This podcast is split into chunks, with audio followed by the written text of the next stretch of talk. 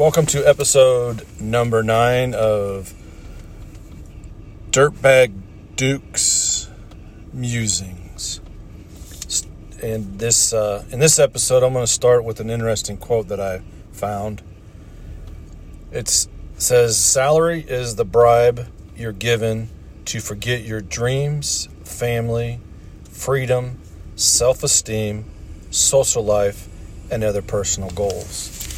Now, albeit that's an interesting quote and, and, and possibly true, mostly true. Um, I guess it all depends on your perspective. Um, it seems that, yeah, people have traded those things for a paycheck, but I also believe that that paycheck can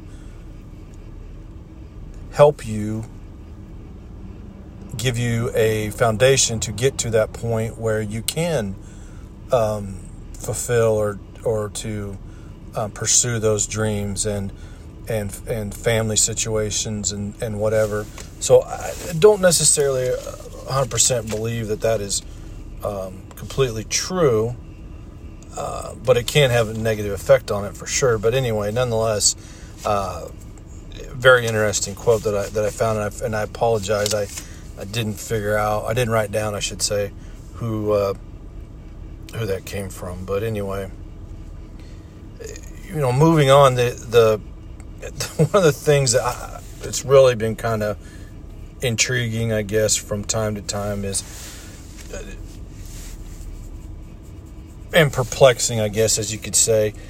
Why do why do people have the volume up so loud on their car phone that you can hear them 50, 60, 70 yards away? Uh, I was out and about the other day and, and was in a parking lot, um, and there was a bunch of cars there, and, and there was somebody that had started their car and got on the phone and it was like I was in the car with them and on the phone in the conversation. It was so loud, and I had to been at least 50, 60 yards away. I, just don't see the use of it. What's the purpose of having having your volume up so loud? It has to be blowing out your eardrums inside of it, so it can't be healthy for you. And I'm and I'm pretty sure that nobody else around there would be interested in your conversation. So just if you see somebody like that, just ask like why. I'd be curious to see, you know, like just ask why do you have it up so loud, that, that you're, you know, that I can hear the conversation from from a half a mile away. It's just, I don't know, just one of them deals, I guess. But you know, and and moving into the more serious things, I guess kind of uh, started with a little bit of lightness, but kind of moving into more serious type things. It's just been interesting recently that uh, we've seen uh, cryptocurrency be so uh, front in the forefront of, of the media, especially financial media, when it comes to uh, specifically to cryptocurrencies and, and uh, Bitcoin. Uh, there's a certain business man and and um, you know he's had had a couple of tweets and I'm not sure how how this person got to be so powerful because he runs a, a business that is that was heavily reliant upon and still believe it's heavily reliant upon government funding. Uh, and he has you know uh, became very wealthy off of uh, things that uh, are not as foundational as other uh, builders in this industry, in this in the car industry. And uh, full disclosure, I've traded publicly. This this this company's publicly traded, and so I have made um, a good chunk of money off of trading this uh, person's company stock, but I haven't held it recently because you know, it, it, just building this premise on an idea and building all this wealth and power upon it uh, is just doesn't make a whole lot of sense. And yet, you know, if more power to that person, I guess, if, if people want to invest their hard earned dollars in, in, this business, knowing that uh, if they've done the research, I guess, whether they do know, no, I guess, doesn't make, uh, is the truth, but, you know, you would hope that they would know what the premise of this person's business is. Um, but anyway, back to the Bitcoin piece and having this specific influence upon it um, is just crazy. And whether or not we like it, whether or not we believe in it, whether or not we um, accept it, is is nothing to do with the reality of that it's going to impact us some way or another.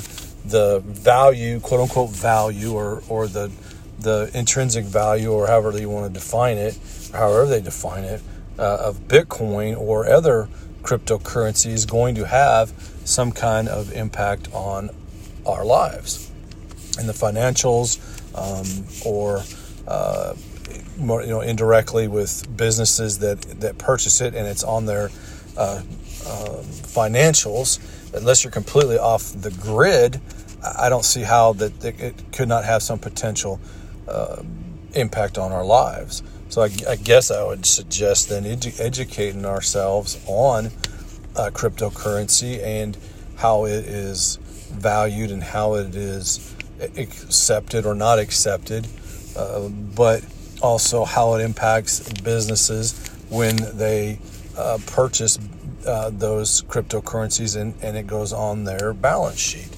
So, just I, I think it just suggests that, that that's something to to look into, to study a little bit about. Uh, I know I've looked at some companies publicly traded that are have it on their balance sheet, and and you can see how the ups and downs of the value of uh, specifically Bitcoin has the it, um, affected their value of, of their business overall and how their stock performs. So, uh, just something to think about and, and to consider because, like I said, I fully believe that it could have some um, potential, either directly or indirectly, to our lives. So, it's good to be educated about that.